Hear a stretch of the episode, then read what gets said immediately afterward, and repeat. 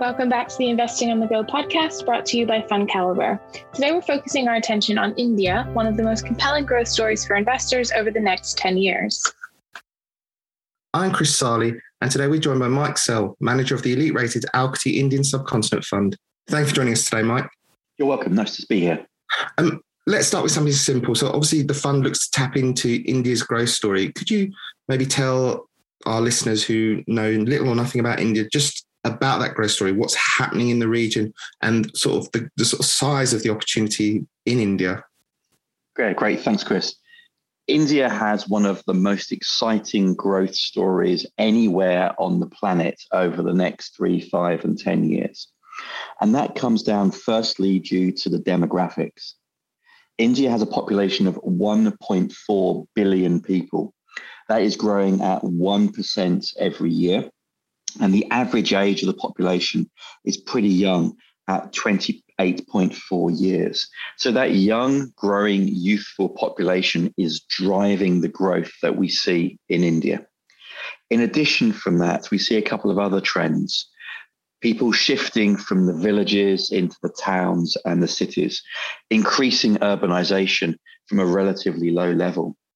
We're also seeing, particularly over the last few years, a shift from the informal or the black economy towards the formal organized economy. That's great for the companies that we invest in uh, as they're taking market share from the mom and pop unorganized sector. And also, we've been seeing a shift over many years now from very old fashioned, bureaucratic, state owned companies towards a much more thriving and dynamic private sector. These reasons combined are why India is that such amazing opportunity that we see. You mentioned those old style companies to a thriving dynamic sector. Let, us go straight into it. Maybe just give us a couple of examples in the portfolio of, of those companies. Sure. So the first one would be Lemon Tree Hotels. Think of it a bit like a sort of Premier Inn type uh, of, of India. And Lemon Tree benefits from a number of factors. Firstly, people have more leisure time. They're going away in India themselves more to spend time on vacation. So that, that's an important trend. That's obviously being accelerated as we come out of COVID with people wanting to uh, go out and, and have experiences. Secondly, people are moving away from the family run, unbranded bed and breakfasts towards an organized hotel chain with a consistent level of service and quality throughout India. So it remains very, very affordable. The number of hotel rooms in India is a fraction of that of China, let alone somewhere like the UK and the US. And there's very little new supply coming up. Obviously, everything's been delayed because of, of COVID. And therefore, you have long term structural domestic drivers. And it's that domestic bit that's critical. This isn't about tourists coming in, there's some of that, but it's about the Indian middle class spending more time in India on vacations, combined with a mismatch of supply and demand. Hence, we see very strong growth opportunities. Also, focus on the environmental and social side is hugely important. And Lemon Tree have set targets for reducing their environmental impact, as well as for employing more diversity in the workforce. That's something that we're really pleased about. So that's one example.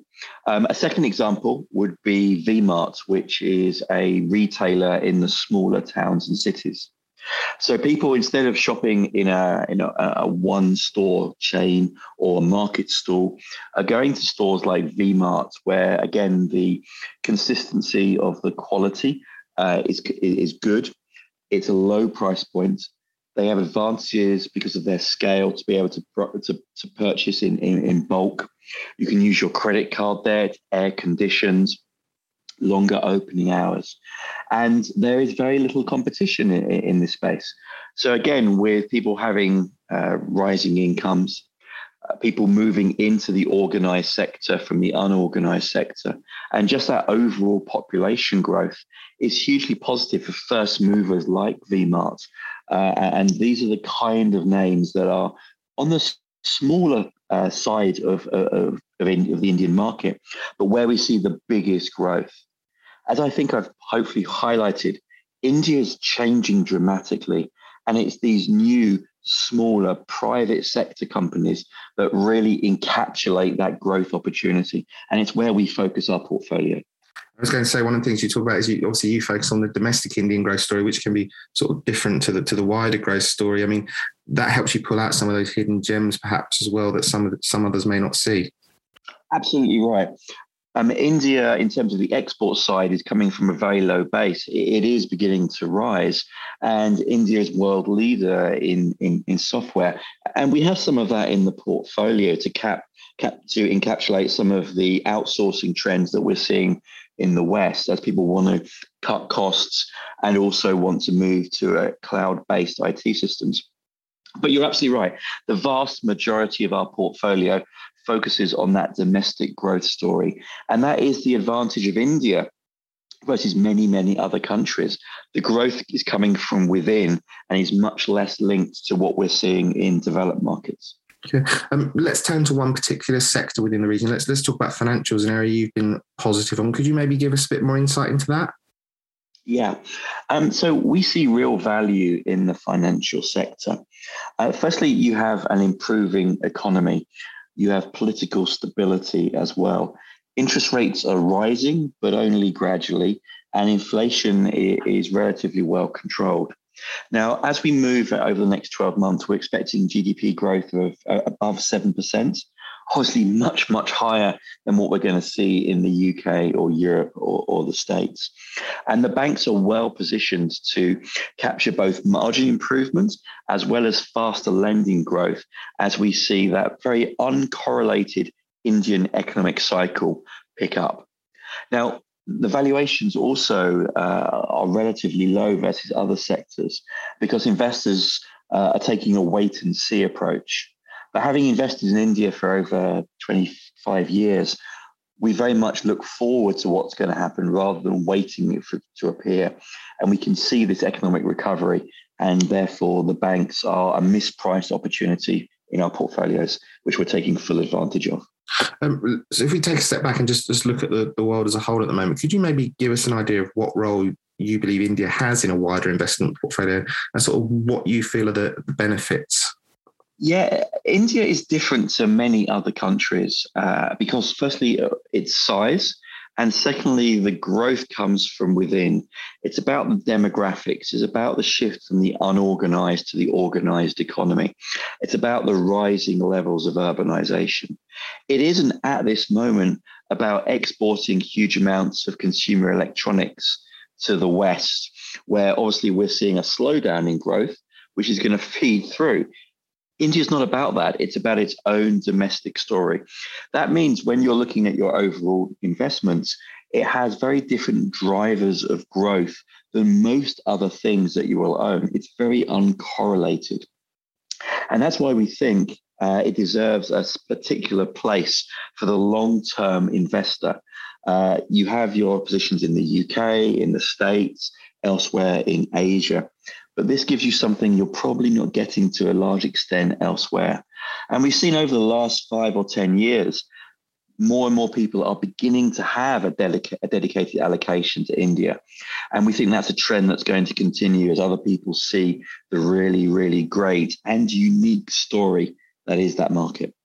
Um, I, I, want to touch on a couple of other areas. Firstly, is valuations. Now, India is not the cheapest market in the world, but there are reasons for that, which I, I would like you to go into. But also, maybe explain to investors why long term valuations aren't perhaps the, the most important thing to well they're important but they're, they're not enough of a reason to not consider india why the long-term story is so strong that, that, that they should back this for you know five ten years and beyond Absolutely. Now, if you look at valuations of the Indian market over the last 20 years, it has never, ever been cheap. Mm-hmm. Um, the reason for that is that you're paying not for the next one or two years' growth, you're paying for the next five, ten years' growth due to those demographics we talked about.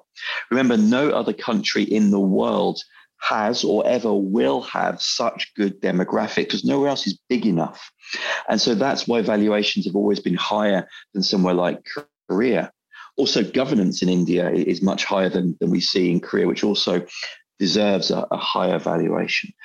Now, these high valuation levels don't preclude being able to make very, very strong returns in the market. And we've seen that over recent years as well, that India's been an amazing performer for, for investors. So we have to look at it in that long term context, and we're paying for the growth that we see over that extended period. It must be said that you know, India is not a, a, quick trade. It's something that you need to, to own for a, an extended period. Perhaps the, the one fly in the ointment at the moment is inflation and particularly um, high oil prices and the threat that has to India as an importer. Could you maybe talk to us about that and the worries you may have over that or how you see that playing out for India? Yeah, two of the main drivers of inflation in, in India are food prices and oil. Now, India can feed itself, um, which is a change from a few decades ago. And the harvests have been good for a couple of years now. And the monsoons that are happening currently also are looking okay this year. So the food price inflation element is actually okay. However, oil obviously is uh, is being ramped up as, as it is elsewhere in the world. That has fed through to inflation, but inflation is around seven percent. Uh, that's where we expect it to be later in the year. Actually, lower than we see in the UK because there's other offsetting things I just mentioned. So it does give a headwind in terms of consumer spending and overall inflation.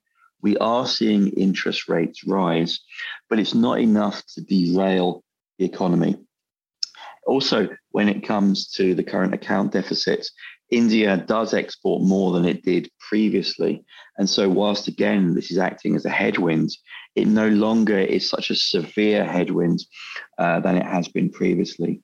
And given uh, Modi and India's uh, commitments on increasing their use of renewable energy to meet uh, their carbon uh, reduction targets over the coming years, the dependence of India on oil will diminish further as they ramp up wind and solar. So this is something that we think is going to ease further. So to, to summarize, yes, it is a headwind, as it is for many, many countries, but actually less of a headwind for India than previously, and certainly less of a headwind than we've seen in other countries, including those in the West. You mentioned Prime Minister there. Obviously, um, India perhaps is slightly different to some of its peers in terms of the, the state of its politics. Could you maybe just touch on that and also some of the stuff that's been achieved by Modi in the past few years and the benefits that's had to the economy? When Modi became prime minister a few years ago, we were quite excited because his track record as the chief minister of Gujarat showed very much that he was a reformer and invested heavily in modernization and infrastructure. And uh, we've been satisfied that he's applied those uh, principles to uh, the, the, country as a whole. So we have seen elements of reform, such as a unified tax system, uh, a lot of spending on infrastructure, some labour reform. Uh, we would hope to see more before the next election comes up in a couple of years. Uh, but he's done an awful lot, to be fair to him. Now, his, his popularity remains very, very high. And uh, the recent state elections, he did okay, better than people expected. Uh, and that's been the trend with Modi. He tends to do much better in elections than people expect. That's partly helped by his track record, um, infrastructure, development, growth, but also the opposition, the Congress Party, are in a very uh, big amount of disarray. And so they're very, very weak currently.